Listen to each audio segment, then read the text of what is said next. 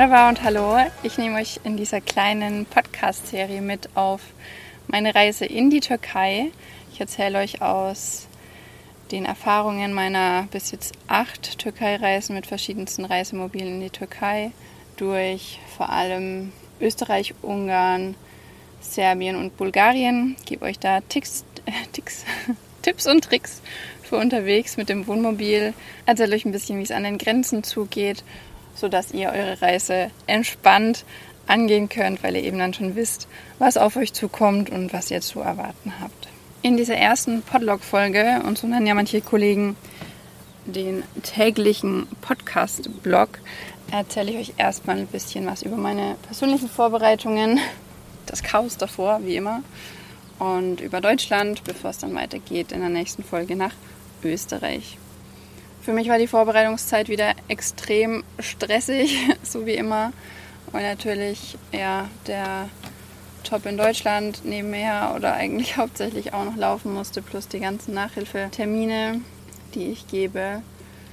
Vor allem im Hinblick darauf, dass ich mir jetzt die Pfingstferien und auch die Woche davor möglichst frei halten will von Terminen. Und da konnte ich jetzt nicht sagen, okay, es fällt noch eine Woche Unterricht aus.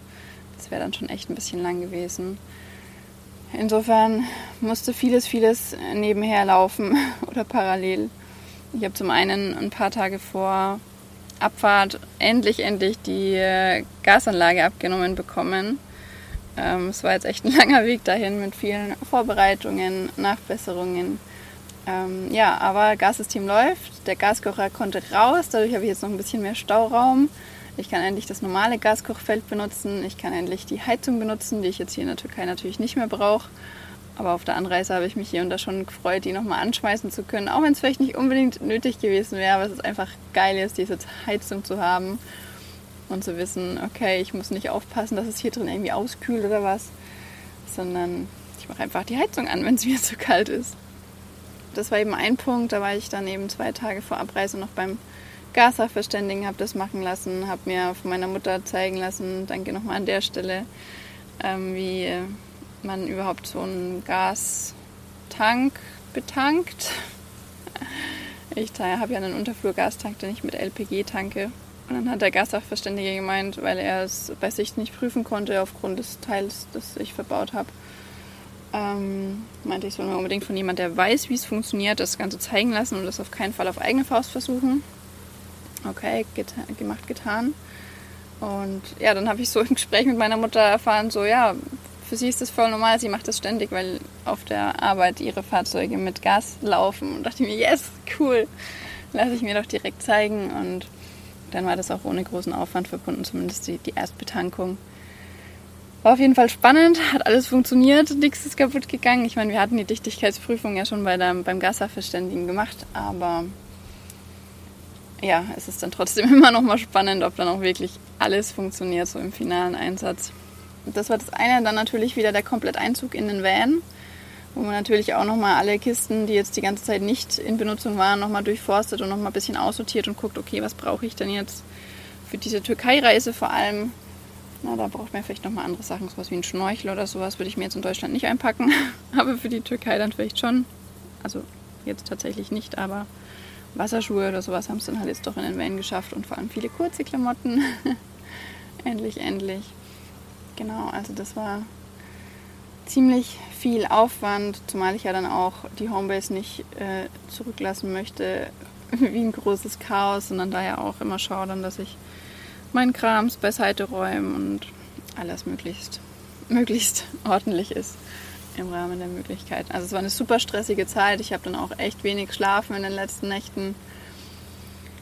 Aber irgendwie habe ich es rumgebracht und ich war dann so froh, als es am Freitag um 13 Uhr endlich hieß, okay, geil, ich setze mich jetzt in mein Wohnmobil und fahre endlich in die Türkei. Also irgendwie ist es noch gar nicht so richtig bei mir angekommen. Ich habe es noch nicht so wirklich realisiert. Ich bin ja jetzt in der Türkei, aber es ist schon, ja, durch den, wenn man vorher einfach so viel Stress und so viel zu tun hat, dann kommt echt das Vorfreuen ein bisschen zu kurz, muss ich leider zugeben. Und heute ist auch der erste Tag, an dem ich nicht fahre, an dem ich einfach nur hier am Wasser stehe, mit einer schönen Aussicht, relativ einsam. und jetzt auch mal runterfahren kann. Und dazu kommen diese Podcast-Folgen aufzunehmen. Ursprünglich war das Ganze ja, wie gesagt, so als täglicher Blog gedacht, aber ähm, zum einen habe ich während der Herfahrt keine Kapazitäten gehabt und mir die jetzt auch nicht nehmen wollen, Podcast-Folgen aufzunehmen. Zum anderen war es super schwierig festzulegen oder ja, festzulegen, wann quasi ein Tag zu Ende ist, in Anführungszeichen, weil ich halt eigentlich immer, wenn ich fit war, gefahren bin. Gut, zwischendurch dann mal Pause. So nach vier Stunden Fahren am Stück merkt man schon, okay, die Konzentration lässt nach, dann macht man immer Pause. Dann habe ich mir was zu essen gemacht, was gegessen, ein bisschen gechillt. Und dann ging es wieder weiter. Oder ich habe eine Runde geschlafen und dann ging es wieder weiter. Also es war wirklich, wirklich so, dass ich jede freie Minute genutzt habe, um voranzukommen, um endlich in die Türkei zu kommen. Darum jetzt auch der Aufbau dieser Podcast-Folgen nach Ländern. Und hier geht es jetzt direkt los eben mit Deutschland. Gut, Deutschland kennen die meisten von euch. Da muss ich jetzt wahrscheinlich nicht mehr so viel dazu erzählen. Ähm, ich bin eigentlich relativ gut durchgekommen, abgesehen von meiner Müdigkeit. Und habe noch, hab noch Erdbeeren und Spargel gekauft. Die Erdbeeren waren leider hm, gar nicht gut. Waren sehr wenige dabei, die irgendwie lecker geschmeckt haben. Das war so ein Straßenverkauf. Da gab es auch Spargel. Der Spargel war sehr lecker. Ich habe leider ein bisschen zu viel gekauft. Ähm, ja, aber der war super lecker und ich habe manchmal echt so Anwandlungen. Ja, da fahre ich gerade in die Türkei und ich weiß, ich bin ja eigentlich nur drei Wochen unterwegs, aber sowas wie Spargel, das ist einfach so was Leckeres, Saisonales, wo ich dann auch weiß, oh, schade, dass ich das die nächsten drei Wochen nicht habe, obwohl ich natürlich hier in der Türkei viele, viele geile Sachen habe. Dann packe ich mir sowas eben ganz gerne noch mit ein gab auch noch eine leckere Laugenbrezel. Die war zwar echt sehr, sehr teuer, aber die war jeden Cent wert. Die war richtig gut. ja, das waren so meine Highlights aus Deutschland. Neben den Donauüberfahrten. Irgendwie schaffe ich es immer zum Sonnenuntergang über diese ganzen Donaubrücken zu fahren oder ja, über die eine oder andere. Und es ist so, so schön. Es ist immer so ein schöner Ausblick dann mit dem, diesem unglaublich breiten, riesigen Fluss und den schönen Farben am Himmel.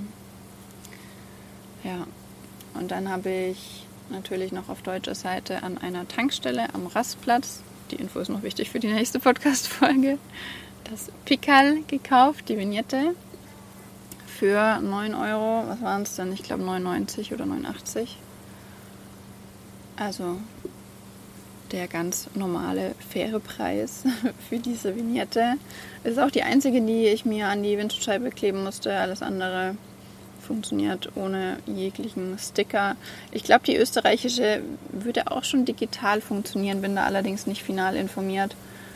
Aber ja, das war für mich jetzt so die schnellste und einfachste Möglichkeit.